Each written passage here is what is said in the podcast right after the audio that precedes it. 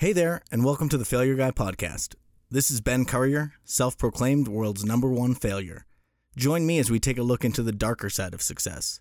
In this podcast, we'll learn about the hardest moments my guests faced and the failures they endured on their path towards making it. I hope you enjoy.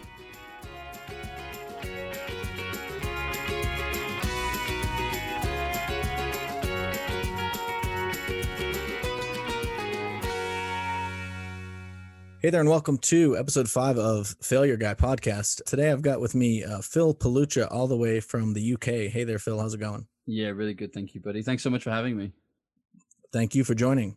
So, we chatted a little bit just before we are getting on the podcast, but I wanted to know is there anything specifically you want to like do a shameless brag about? Is there something specifically that you've done well or a business that you've built up so that when we talk some about some of the lower points and some of the failures that maybe people have an idea of the stakes and you know what was involved? Yeah, nice because we get to do it in reverse order. Um, yeah. So I kind of had like a bit of a sandwich, to be honest, like a real roller coaster. Like I, I, I had some business success, and we'll we'll talk about that later, I'm sure. And then it almost fell off a cliff and, and for lots of reasons, which I'll, I'll go into in a minute. But the rebuilding process has been really interesting because um, what the lessons of, of that time taught me was that I needed to not chase the money. I needed to focus on doing something that I was passionate about and that I really cared about. And, and, you know, working with businesses that I cared about and doing things that I, I, that genuinely made me tick and got me out of bed. And that's, that's the position that we find ourselves in at the moment, which I'm I'm really pleased with, like because it's a uh, you know over ten years podcasting now. Uh, 10,000 hours of podcasting, ranked as one of the top 100 podcasters. You know, I'm a podcast mentor. We get to work with some incredible people. Um, uh, you know, we had podcasts, which led to radio shows, which then led to TV series, you know, keynote speaking events all over the world at some of the biggest events. I mean, like, this stuff is crazy. Like, I look back on it and it's like, how did that happen? And and I'm really proud of all of those things. But I, you know, I realized that I kind of ignored the lessons that it was teaching me, and I just kept plowing on and looking at the money and trying to make more money and trying to make more money. And the the the period that we're in now has led to me working with businesses that like I really care about. Like I love the clients that we work with and we are partnered with some truly amazing, you know, coaches and mentors and you know, I'm blessed to to have. I mean, we, our show and our network and, and businesses are called Billionaires in Boxes, and we we genuinely have a number of billionaires across our network now. That you know, if you if you associate with billionaires and extremely successful people, like the art of what is possible just raises several notches you know it's like you, you say to somebody you know i, I want to achieve this like if you say that to a certain circle of friends you often get told, no, you know, you can't do that. Why you? And then you start getting imposter syndrome and all that kind of stuff. You mentioned those same plans to billionaires and really successful people, and they're like, well, yeah, why not? That's really easy to do. Yeah, it's it's funny because it's kind of like the scale of thinking, and and yeah. certainly when you were the when you were the billionaire, they're thinking on a level that most people never even get to in a, from a mental standpoint, let alone yes. actually getting there. So you know, sure it's interesting to see what they think. The financial aspect is really interesting, isn't it? Because if you're if you're working with somebody or you're surrounded by people who are earning a salary of let's say, I don't know, anything less than a hundred thousand dollars a year, okay, even to the guy earning a hundred thousand dollars a year, a million dollars is a big number.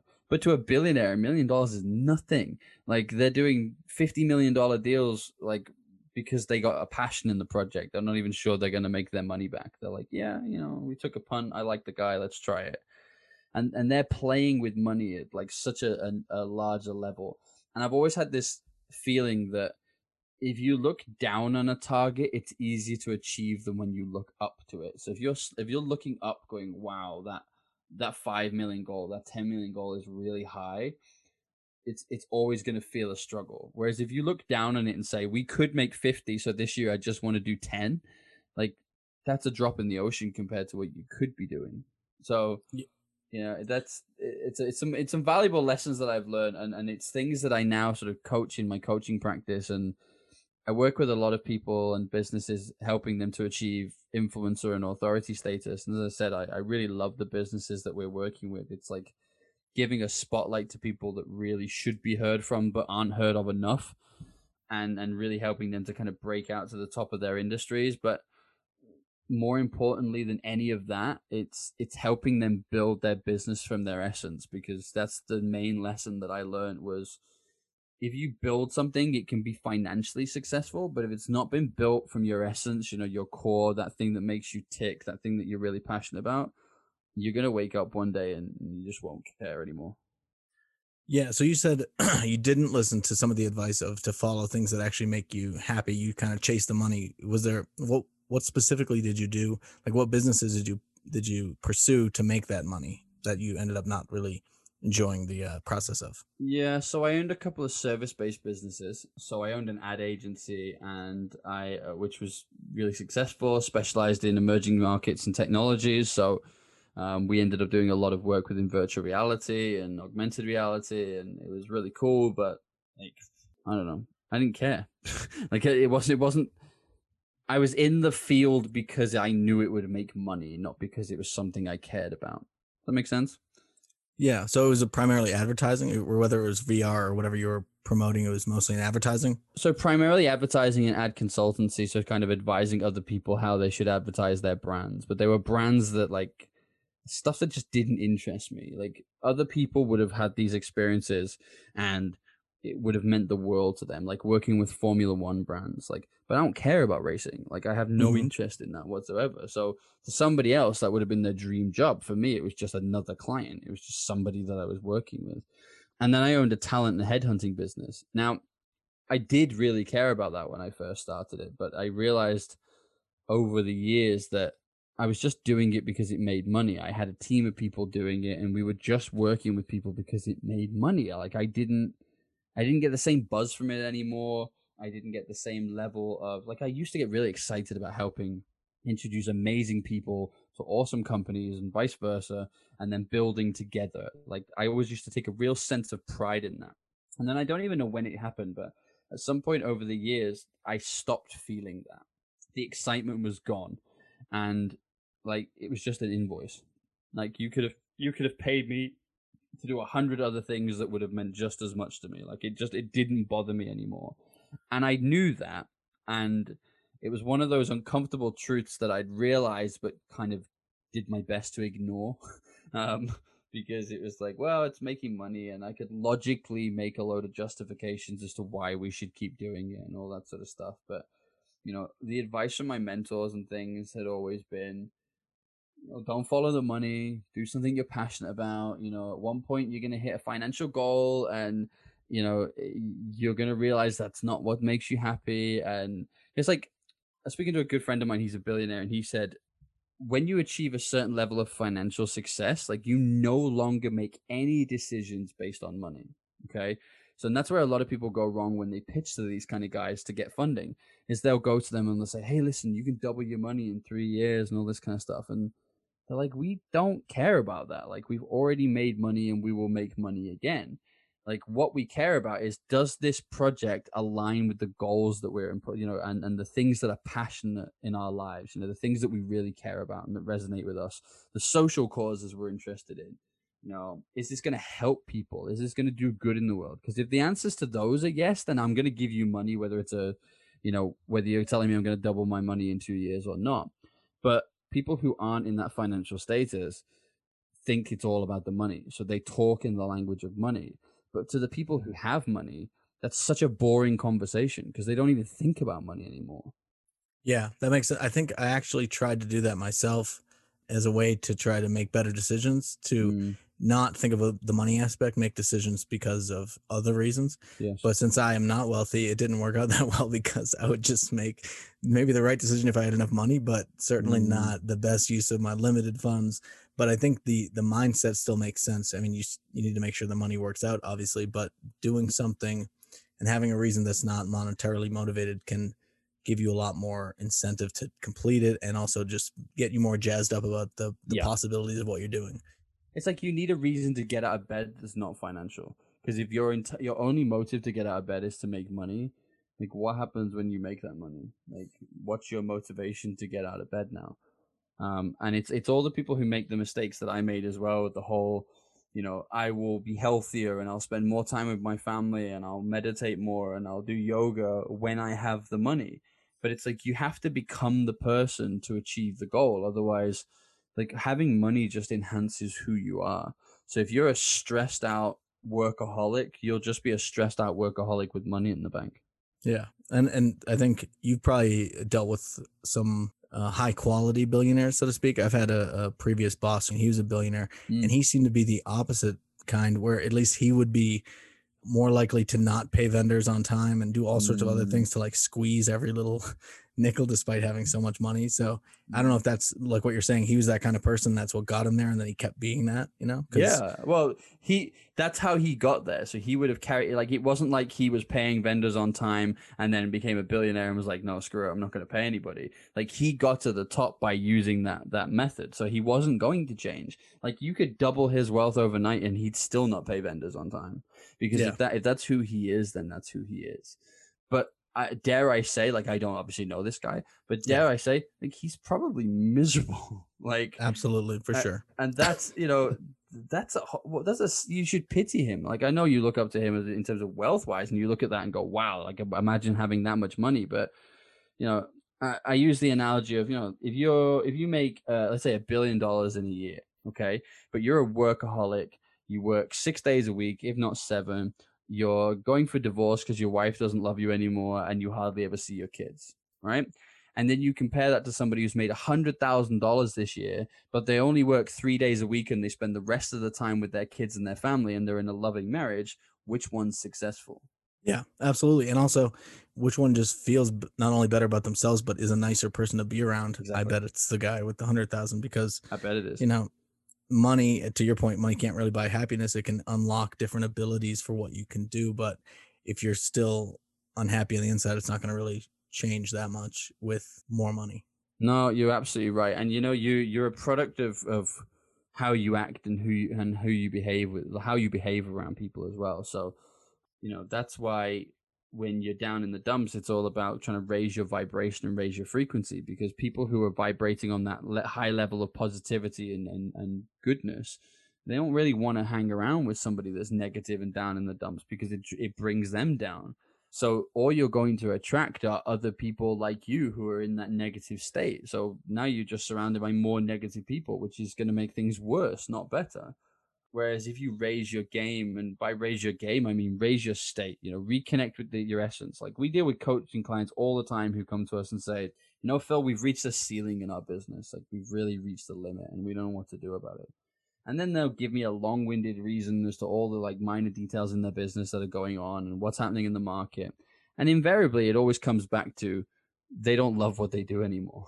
They've fallen out of love with their business and they need to reconnect with the essence of, of what it was that made them tick and what it is they love doing. That might be helping the clients that they work with, or why is it you fell in love with this industry, or what is it about your particular company that you love?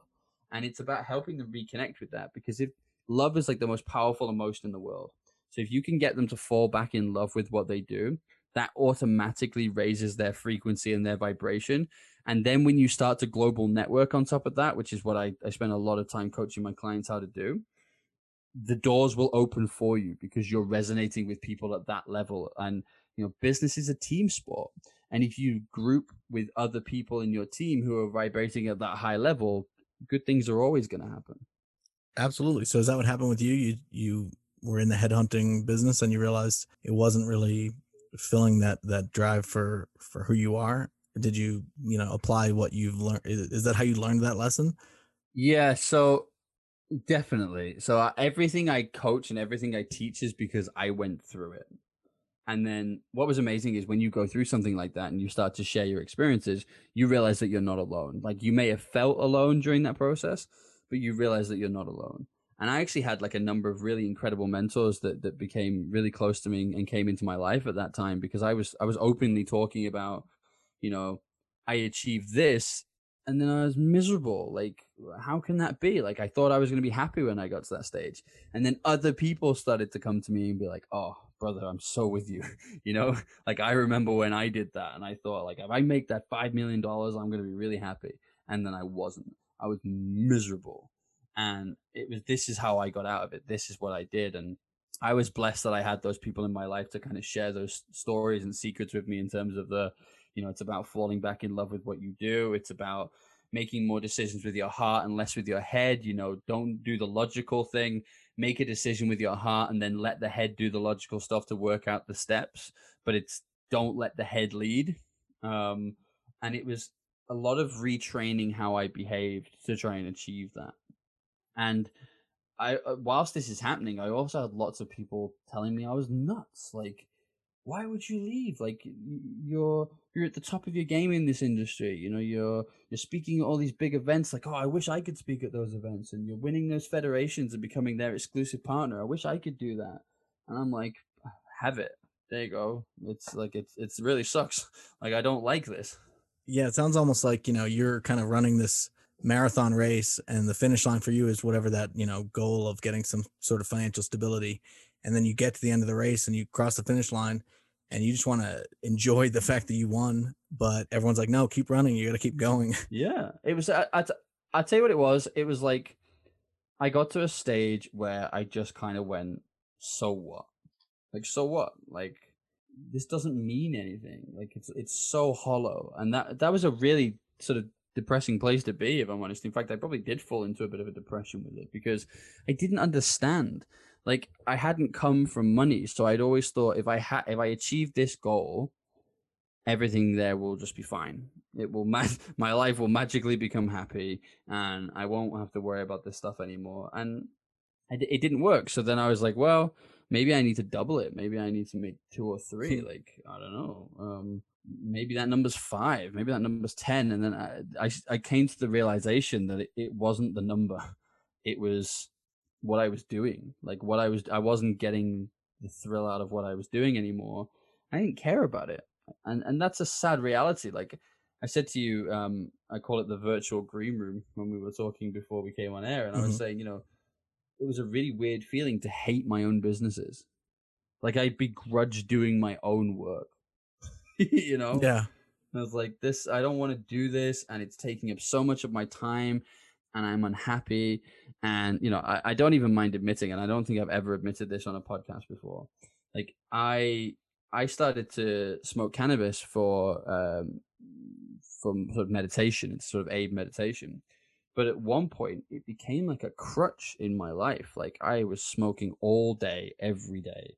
Like, I would smoke a joint before I had my breakfast and and it wasn't because like I was just this crazy pothead that just wanted to be stoned all the time. It's like I hated what I was doing, and the only way that I could possibly stomach it was to be high. Yeah, it's like a little mini escape. Yeah, and it was like I had to play a character. I had to because I couldn't mope around my business because then I wouldn't be successful. It's a high pressure environment, so to to be able to survive and cope in that environment, I had to play a character, and to be able to play that character, I smoked. Yeah, well, I mean, I've definitely done the same thing. I'm in Colorado, which is like the weed capital of yeah, at least the United States, so it's a little bit more accepted here. And I, yep. I know what you mean about when you're not happy and you're just trying to maybe quiet some of the internal noises of t- mm. telling yourself this isn't great. You know, you can kind of power through it if you kind of uh, you know blunt that a little bit with either drugs or alcohol or whatever it is. Yeah. But I've definitely done the, the same thing. I think I wonder if you know something you said earlier about how when you get the money, you know, n- not a lot of those problems go away. And I think maybe a lot of us will, I don't know if it's conflating the two or, or oh, confusing. Oh, definitely they do. The money problem with everything else and going, oh, when I have the money, then it'll fix these other things. But then once you have true. the money, you realize now the only thing in the way is the issue itself and you can't blame the money anymore. Yeah. So you got to actually face it. But I, I'm sure a lot of people just don't face those things because they think once they get the money it'll it'll solve it. And if they never get the money they don't have to ever confront that issue it's know? because people conflate a lot of issues though. Like people conflate uh, being an influencer with being famous for example and they confuse the two and they confuse wealth with success. And and it's because of the way we've been raised. Now i don't want to go on a rant about the education systems but you know we're, we're taught to you know sit down solve a problem have a plan. Like i always say the same thing which is it's good to have a destination but that destination has to be a feeling, right? You have to want to achieve a certain feeling. Mm-hmm. And it's what that destination feels like that's important. Whereas having a plan is actually the worst thing you can do because you're trying to logically design this plan or this goal and say, right, I want to hit a million dollars or I want to you know release a book that does this this or this or whatever it is right? You can you can have this thing. But it's it's like putting the blinkers on and you miss all the opportunities that are opening up to you that are probably the doors you were supposed to be taking. Like life is putting these people and these opportunities in your life and because you can't see how that fits directly in with the goal that you've logically made up you dismiss it. And then you wonder why other people are getting ahead in life and you're not. It's like because they're seeing their opportunities, meanwhile you're ignoring all of them because you're trying to head for this goal that the universe is trying to do you a favor. Because even if you achieve that goal you'd still be miserable because you as you just said you haven't dealt with the issues. You're not building from your essence. You're not you haven't addressed the real problem. And you just think that if you hit this financial goal or, or whatever it is or you hit this certain job title or you know as soon as i get the the the bmw 3 series i'm going to be fine. As soon as i get my bugatti i'm going to be fine. As soon as i get my ferrari i'm going to be fine. My range rover whatever. Well you can still be miserable in a range rover you know? Yeah. And if you and if you're shooting for a, a feeling so to speak like you were saying it's it's a lot easier to not bring on a lot of things that are going to make your life harder when you get to that money because i mean if you if you only think about the money you'll probably bring on people and things into your life that'll actually make you make it harder to address those issues of once course. you get once you get the money. And if you shoot for a feeling you have a much easier barometer of knowing whether you're heading in the right direction because you go am i feeling more or less of this feeling that i'm wanting to be feeling? Because if the answer is more keep going in that direction. If the answer is less change course.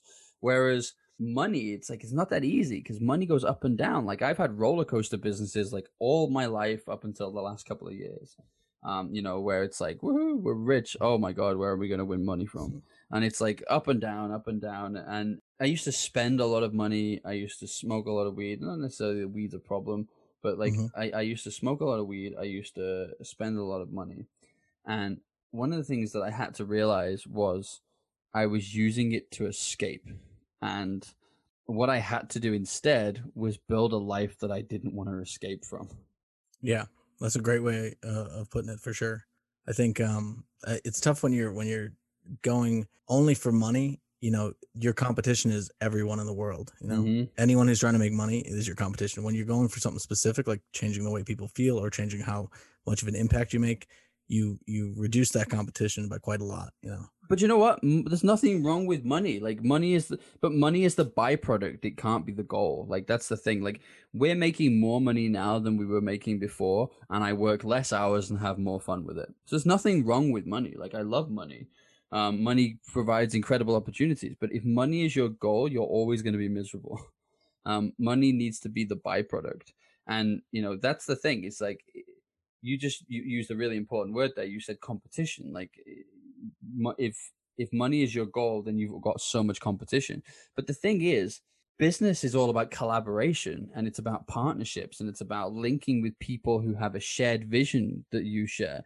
But that vision needs to be so much deeper than money.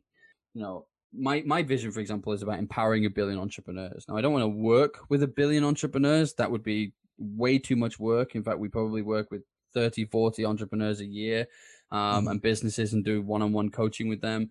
And then on my podcasting side of the business that does the service based stuff and helping people to network and monetize podcasts and become the influencer and all that kind of stuff, we probably work with the same again. So let's say in total we'll do 60 to 80 clients in a year and that's it. And I love that because then we can service those clients really well. So how on earth am I going to empower a billion entrepreneurs? Well, that's why we podcast. That's why we do the radio shows. That's why we do the TV shows because it's about like Napoleon Hill meets podcasting almost. You know, we have interviews with these incredible people. I'm learning from these conversations.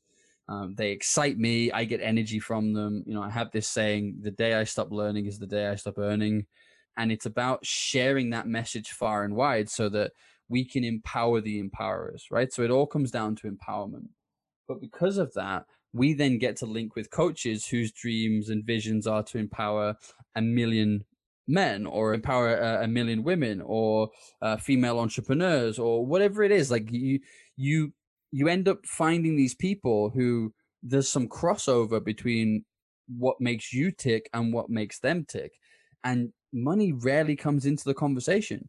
Like you'll refer people to each other and you'll have an affiliate and I'll get a slice of any clients I introduce to them and vice versa. And that's all great. But money is not the conversation. Money is what happens because of the work that you do. It's not the reason you do the work. Yeah, and if you only focus on money, you'd probably miss out on a lot of those people. Well, they wouldn't work with me, like they because they're they're vib- they're on a different frequency. Their focus is in on empowerment and how they're going to empower those people. So if I come in with just the sole money conversation, that's like nails on a chalkboard. You know, that's like oh, that's not for me. I don't want to have that conversation. It's not about the money. Yeah. So can we can we go back to that period where you're where you're at your lowest point mm. you know, you're feeling potentially like a failure is there something specifically during that time that you realized or something that you did to get you out of that or to keep you from feeling you know like you're a failure? Is there anything that you learned through that experience that helped you uh, move forward? So it's been a really progressional thing. So about a year or so ago i maybe a bit longer now actually i introduced maybe 18 months ago I introduced um, the podcasting service business and my coaching business. And the idea was that I love doing that stuff, right? And that, that does make me tick. So the logic behind it was I'm going to phase out the other businesses. So I did. I, I the advertising agency's gone. I gave that over to some partners and took a slice of the pie and away I went. And I was delighted. And everyone thought I was nuts. And I had people coming to me going, Oh, you know, have you not had been tempted to go back yet? And it's like, not for a single second. like hmm. I was so done with that. But the one I was holding on to was my talent business. And I'm not ashamed to say it was because it was the one making most of the money. And, you know, I had salaries to pay and I had a family to provide for and I was keeping it on. So it was like I was having to get through that stuff so that I could go and do the things that I really love doing, which was the podcasting stuff and the coaching. Yeah. And then this year happened. um, and beginning of the year happened and my talent agency died. Like do not resuscitate you know like this thing just fell off a cliff. And it, so it was doing a lot of work at the time in the real estate industry. So as you can imagine real estate yeah. construction hit the hit the iceberg pretty hard um, during this covid time. And people stopped recruiting. Of course they did. Like nobody knew what like people were being made redundant and being retrenched in their positions. So there was there was no way that people were going to carry on hiring. Yeah and certainly certainly a lot of people also in the real estate industry not buying things. So the combination Precisely. of the two, I'm sure, makes it yeah. harder. So we, everything just ground to a halt, and that was game over. Um, and I started to make a, a mistake, and I knew it was a mistake. I knew it was a mistake, but I I ignored what I knew. you know, hmm. um, so this is about March time, and I started to try and rebuild it, and everything inside me was saying this is a bad idea. Like, you don't even want to do this anymore. so why are you trying to rebuild it? And the logical reason I kept giving myself was during a financial crisis, during a global pandemic, is not the time to be putting down the thing that I know works and trying something new. Yeah. Even though we were making money from the coaching business and, you know, the podcasting services, it, it was probably about 30% of our income. So this was a huge portion of our income to put down. And I remember thinking, no, no, I'm going to rebuild. I'm going to rebuild. And I started to rebuild and I came across every obstacle you can possibly imagine. Like, I was employing the wrong people. Clients would say yes, and then we think we're out the woods, and then they'd say no, or they'd lose funding. And it was just like if every obstacle you can imagine, I hit it. And then I caught COVID. Wow. And it was like, okay, now I don't even have the energy to fix this thing. Like I've gone from being a workaholic that does 10, 12 hour days, six days a week to I can't even get out of bed for almost a month. Um, and then I got diagnosed with something called chronic, what the hell did they call it? Chronic post viral fatigue syndrome, um, which they're now nicknamed long COVID, which is essentially, I mean, even now, like uh, months and months after the event, I've still probably got about 30% energy compared to what I had before. Wow. When and when did you uh, first find out you had COVID? April time, April, May. Oh wow, so pretty early. Yeah, so fair while ago now. I mean, people were having it from about, I'd say about January here, January, February time. But yeah, I'd say, and, and, and but the weirdest thing was I didn't require hospitalized treatment. Um, so it, the virus was just a pain in the backside. The bit afterwards, this this long COVID stuff, that was far far worse for me than the virus. You know, I ended up in hospital twice over the summer with suspected heart attacks, and it was entirely due to the symptoms from from long COVID. I lost 25 kgs in like three months, four months. Oh wow! Like this was a weird time for me. Like, I, I'm not ashamed to say, like, I went to my doctors and I was saying, like, you need to test me. Like, do I have a cancer or something? Like, something is wrong with my body.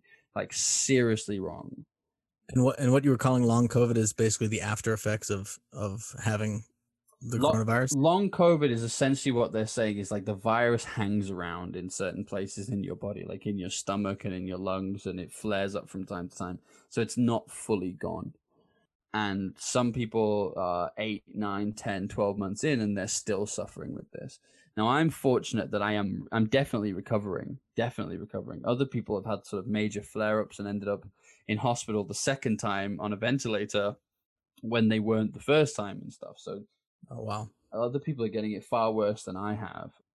They're only just starting to really talk about this. I mean, the British government have only recently acknowledged that it exists and have launched a, a fund to sort of research it more.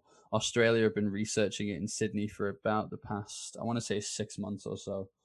But nobody really knows anything about it. There's no treatment for it or anything. It's just uh, trial and error but I found myself in this position that like life was determined for me not to make that mistake, you know? Yeah. And so like, you know, if you're not going to listen, I'll just I'll, I'll make you listen. Yeah, I'm going to make you listen. I'm going to force you to do this. It's like the people who, you know, they have really high pressure jobs and, you know, they keep going. And there's always this thing of, you know, as soon as I get that promotion, honey, I promise I'll calm down and I'll stop pushing myself so hard. And then they have a heart attack and they nearly die. And it's like, and life says, you're going to stop now. Like, you don't get to decide this. If you're not going to listen to what your body's telling you, I'm going to stop you. Um, and you can call that God, you can call that universe, you can call that whatever. You just call it general wear and tear if you want. But mm-hmm. um, my body decided that that was not going to happen. And I suddenly found myself in a really weird position because there there are different things trigger different people in terms of their their relapses, and I found the two things that triggered me one of them was working too hard. um, and I worked a lot of hours, and now I could realistically work two or three a day at most. And the other one was stress. And I basically ran and fueled myself off stress. So the two things that were constant in my life now had to go. Yeah, I'm sure that was a huge change. It was. It was massive. And then I remember going through this this this whole exercise where I went to all of my clients, coaching podcasting, and even the talent clients, to be completely honest. And I said, if I can only work two to three hours a day, what do you want me to do that is going to be most beneficial for you? Like, where would you get the most value out of me?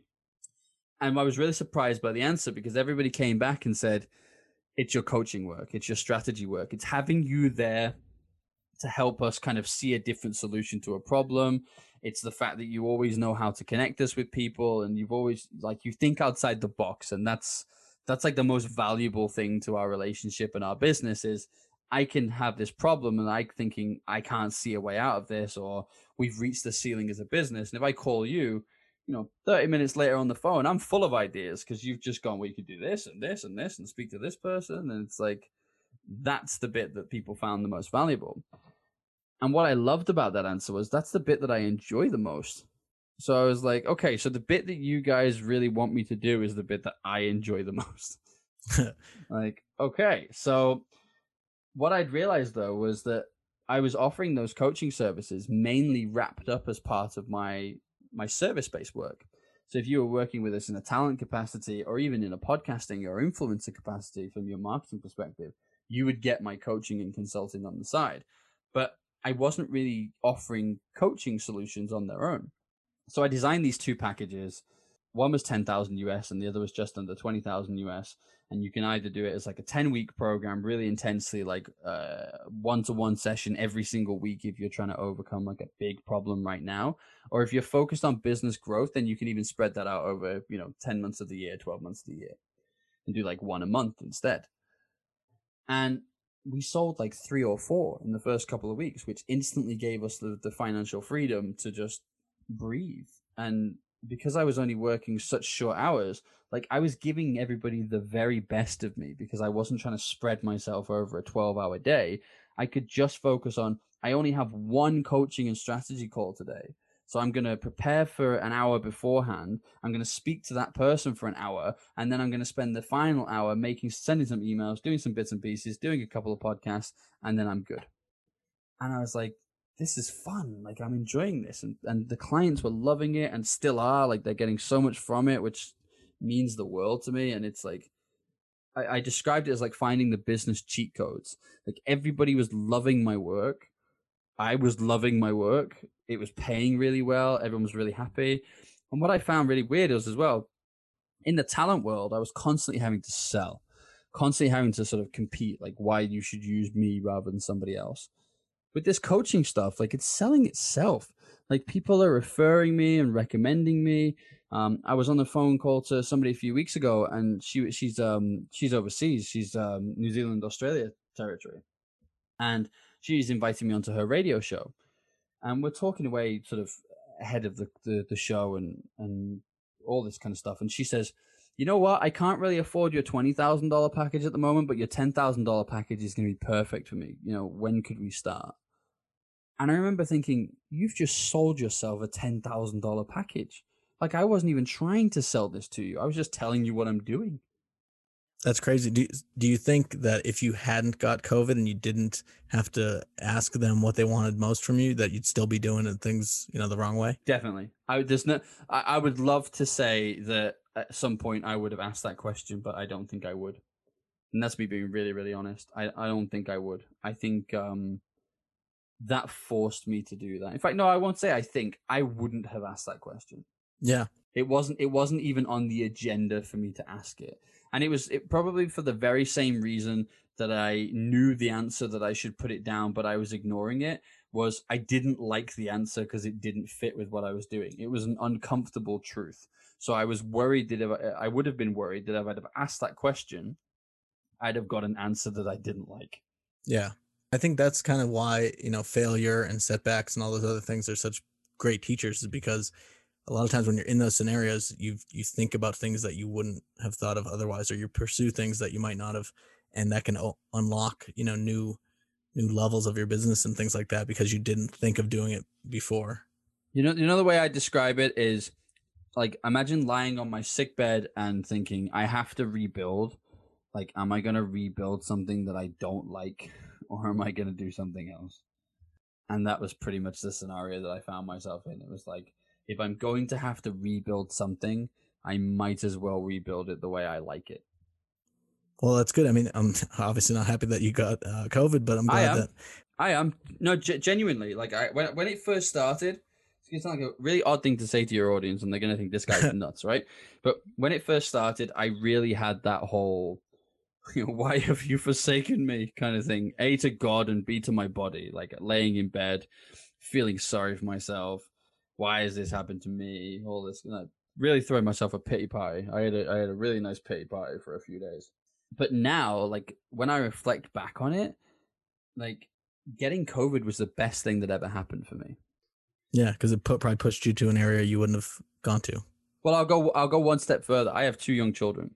At some point, I would have died of a heart attack going the way that I was going. Yeah, just push, push, push. Yeah, so getting COVID has probably just given me X amount of more years with my children, and that's the most valuable thing in the world to me. So for that, I will always be extremely grateful. The business stuff, yes, of course, I'm massively grateful. It's had a big impact. But if I had to put my finger on the thing that I'm most grateful for, it would be the gift of giving me back my life. Because I'm, you know, I don't need to smoke to block out my life. I don't need to drink. I'm really happy. I'm, you know my marriage is in a better place than it's been for a long time you know my children are happy i get to spend far more time with them i will get to spend more years with them as a result of not having such a stressful lifestyle and even when i fully recover from this which i will fully recover from this there are certain things like the stress and the workaholic and all that kind of stuff that will never go back into my life. I will not allow that to go back into my life because now I've felt what it's like to live without it. Yeah. And especially if you can, you know, get close to or even exceed some of the prior financial goals you had. Yeah. With less time, it's a win win. Well, there's the irony. Like that, like, it's so frustrating, dude. Like I wish I wish I could tell you how annoyed I am at myself. Cuz it's like you look at it and it's like, "Oh, I work so hard to achieve this and actually we're going to surpass that really quickly and I'm putting in like a third of the work and I'm loving what I'm doing and actually our customers are happier than they've ever been because they're not getting the dregs of Phil when he's done 12 hour days. They're getting prime Phil because all I'm focused on is them for that day and that's it. It's possible it's possible that you might not have ever realized that though without doing the full the full time version. You might have thought you were always slacking off if you only started that way. Yeah, I think that's true. Maybe doing it from the other perspective let you understand that wow, okay, I can still do this and not have to kill myself over it. Whereas the other way around, maybe you think, well, I'm not really trying uh, as hard as I could. I'll give you a quote that one of my mentors gave to me recently, and he's one of the billionaires actually. And I was talking to him about this very thing. So this is probably about two months ago. And he said something really profound, and I really wish he'd told me a few years ago. But that being said, I probably wouldn't have listened, you know, because other people have given me advice that I didn't listen to. So yeah. I don't know why I would have listened to this one. But he said, You only work hard when life is hard work. When it's going well, it feels effortless. And how do you achieve effortless? You put less effort into trying to plan it. Wow. And it was like, that makes so much sense. Like, you only work hard when life is hard work. It's like, well, that's true. you know, um, you you you're looking for the next problem, like you're fighting fires. Like, how many people describe their business that way? Like, I'm constantly fighting fires. Well, if you go into it with that attitude, that's exactly what's going to happen. like, you are going to yeah. spend your whole time fighting fires. And but you think about the other side of that saying as well, or, or what he was saying you know the effortless part we've all had that experience too. You know whether that was in sport or whether that was in art or whether that was in work or whatever. Like we've we've all had that metaphorical game where every trick shot you tried went in you know? And you yeah. you couldn't do it again if you tried. Like every three pointer you took was all net every single time. And you suck at this game. But for some reason this game you were in flow and everything was just working. Well, it did feel effortless. It felt fun. And that's how it's supposed to feel when stuff's going well. But like, I love the final piece of advice, which is, and how do you achieve that? Well, you put less effort into trying to plan it. So, my philosophy with the way that I teach my my clients and the way that I operate in my own life, certainly now more than ever before, has been my effort, if you want to look at it that way, is now in trying to remain in the right frequency and remain connected to the things that I love, including what I love about my business. And I just trust that God, the universe, the almighty great rabbit in the sky, whatever you want to call this hmm. thing, like that has a far better plan for me than I could ever logically come up with. So if I remain in the right place, the right people, the right conversations will happen at the right time. Like take this, like I don't know what the reason is for us talking today, mate. I really don't, okay? But it may not even be anything to do with either of us. That's that's the magical thing about this. Is that mm-hmm. we might be recording this right now because the day that you release it as a result of having us recorded this with me today, this might reach somebody who needed to hear that. This might be somebody might be listening to this, nodding away, going, I really needed to hear this right now. This has just changed their course and changed their path. And the positive karma that will come back to you and me for having created this to help them achieve that will manifest itself somewhere else in our life. Like there is no such thing as coincidence. We are speaking when we're supposed to be speaking about the things that we're supposed to be speaking about. And I truly believe that. And as a result of that, I, I don't see things as a problem anymore. Everything is an opportunity. So I just give you know, give freely, give willingly. I, I give advice. I have these conversations. I, you know, I open my soul and share things that I've not even told people before because it feels like the right thing to do. And if it feels like the right thing to do, then it is the right thing to do. And the opportunities that will come as a result of that, I firmly believe that they're there. But I, it's the thing. If you can give selflessly, you know, and when I say that, I don't mean these muppets that record themselves giving to charity and homeless people so they can put it on social media. Like I detest those people because they do it for ego. Mm-hmm. But if I'm talking about like if you can, you know, be in the drive-through at McDonald's and pay for the guy's meal behind you, even though you're never going to get a thank you from him, they don't even know who you are. Like if you can give to a homeless person and they're asleep on the street and you leave them a bottle of water and some money next to it. Like so they never know that it was you. Or you can donate anonymously to charity.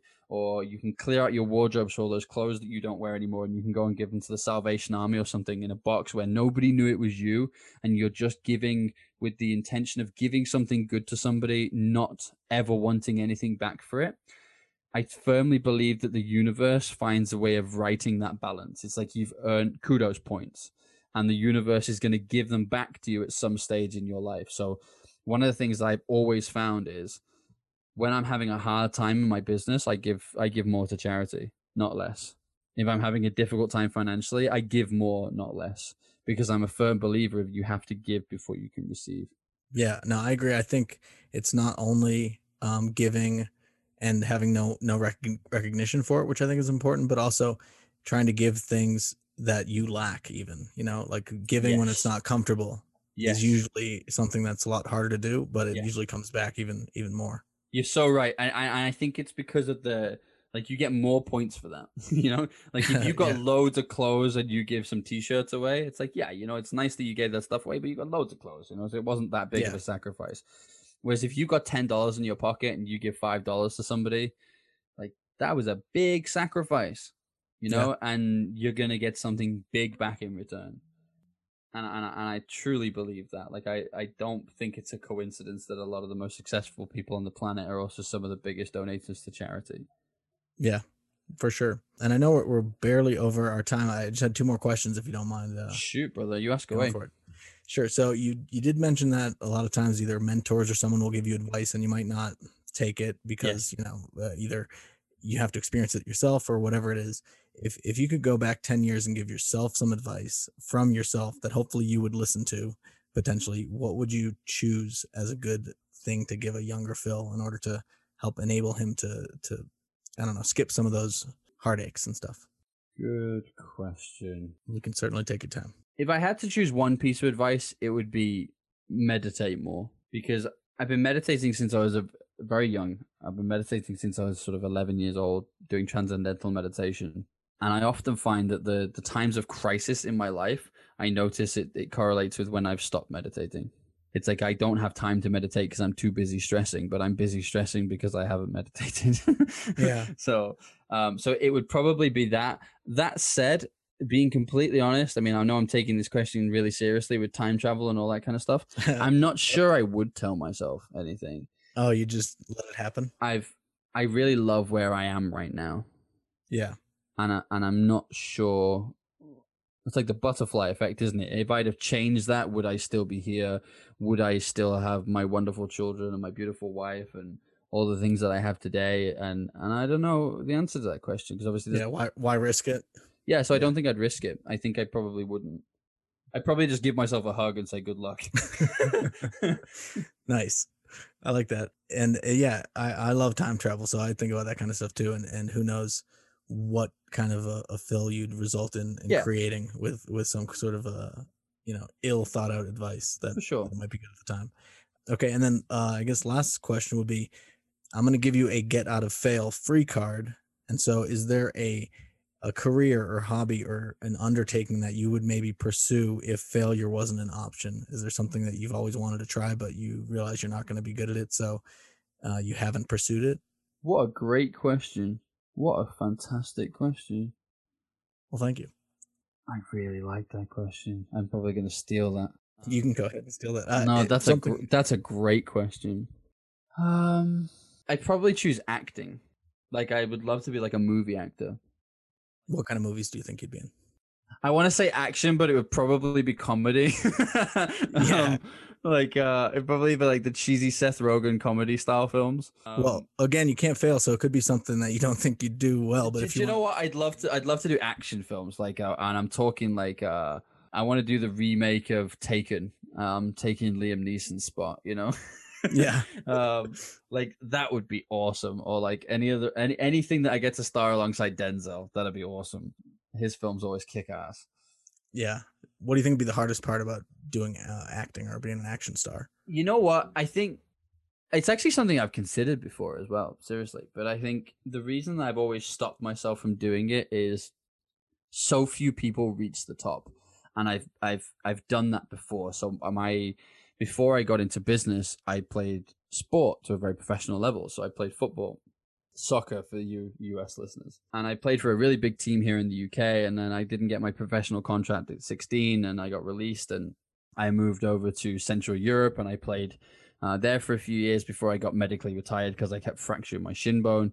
Um, and then I went into coaching and I just didn't find the same love in coaching as I had for playing the game. So I ended up leaving. And I found that really hard. And, you know, the logical reasons that people say to you is, well, you know, only such a small percentage of people make it.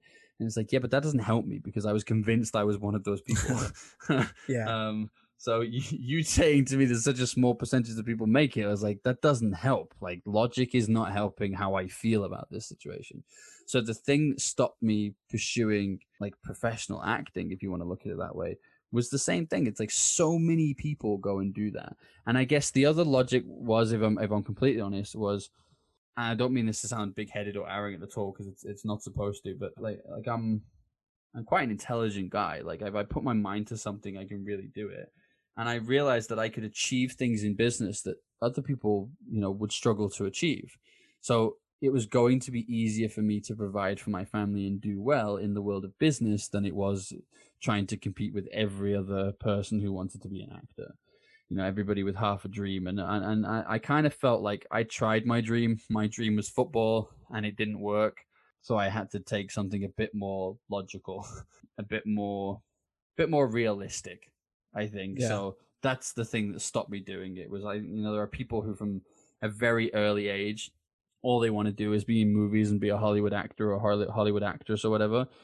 Well, my dream for that was sport, and yeah. it, and it didn't happen. So I wasn't prepared to throw myself into another, you know, another pipe dream.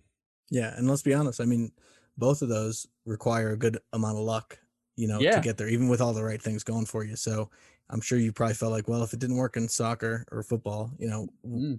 did I waste all my luck? And also, do I am I going to have any in a new kind of thing like that. So it makes sense you'd want to go for something a little bit more legitimate or have a more defined path. Oh, I mean, do you know what's funny though? It, it happened anyway. So like, I remember saying like, I'd love to do movies and you know, I'd love to like do some TV TV work and then you know go and do some movies and do some stuff on stage.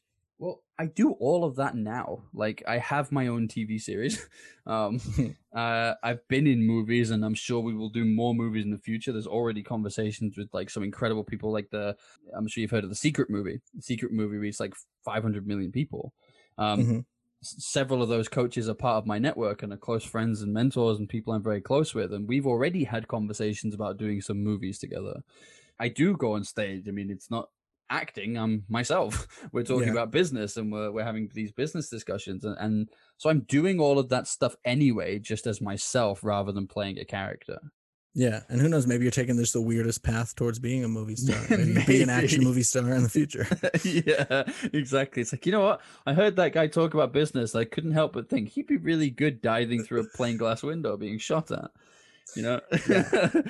um yeah maybe. Who knows? But the, I'm enjoying the journey right now, and I think that's for the first time in my life. I I don't have a plan, and that feels scary because that's not how we're taught. But for the very first time in my life, I'm just focusing on remaining in that place, staying true to who I am, and just letting the universe do the planning for me. Well, that sounds awesome. Is there anywhere specifically you'd like to point the listeners to check out um, what you're doing? I know you've got the Billionaires in Boxes podcast. Yes. Where can they find that? I imagine on any um, podcast on, players on all, on all, good platforms. Um, no, it's a, um, yeah, well, it really is on all good platforms. But check us out anywhere. You can check out Billionaires in Boxes Global, uh, which is our podcast. Uh, it's absolutely everywhere Spotify, iTunes, you name it. Um, the probably the easiest way to get in touch with us is to either connect with me on LinkedIn. Phil Pelucha, surname is spelled P E L U C H A. In fact, if you Google me, I have a really unusual surname, so you will definitely find me. Or uh, if you're old school, just head straight to billionairesinboxes.com and check out our website. The podcast is on there, examples of our work are on there, recommendations, reviews, all this kind of stuff. So go down the rabbit hole and have some fun. Awesome. Well, thank you very much, Phil, for joining. I appreciate you being vulnerable and opening up and, and maybe sharing some stuff that you might not have shared otherwise. Um, but I'm sure the listeners will benefit from it. And uh, and I'll make sure to put some of those links in the show notes. And I hope everything goes well over in the UK and, and all your uh, future uh, business endeavors and, and podcasts and everything like that go go really well. Thank you so much for having me. And uh, listen, very best of luck with your podcast. I uh, it's amazing to think that you're still at the very beginning of this journey. You're, you're a natural and you're clearly going to have a lot of success with this. And as somebody who uh, has done over 10,000 hours of podcasting, the, the best advice I can give you is continue as you are and just be authentic because that's ultimately what works. That's what people want to hear is, is you being genuine and authentic and having honest and conversations. I mean, we'd have had this exact conversation had we not have been recording it. And that's what makes a podcast successful.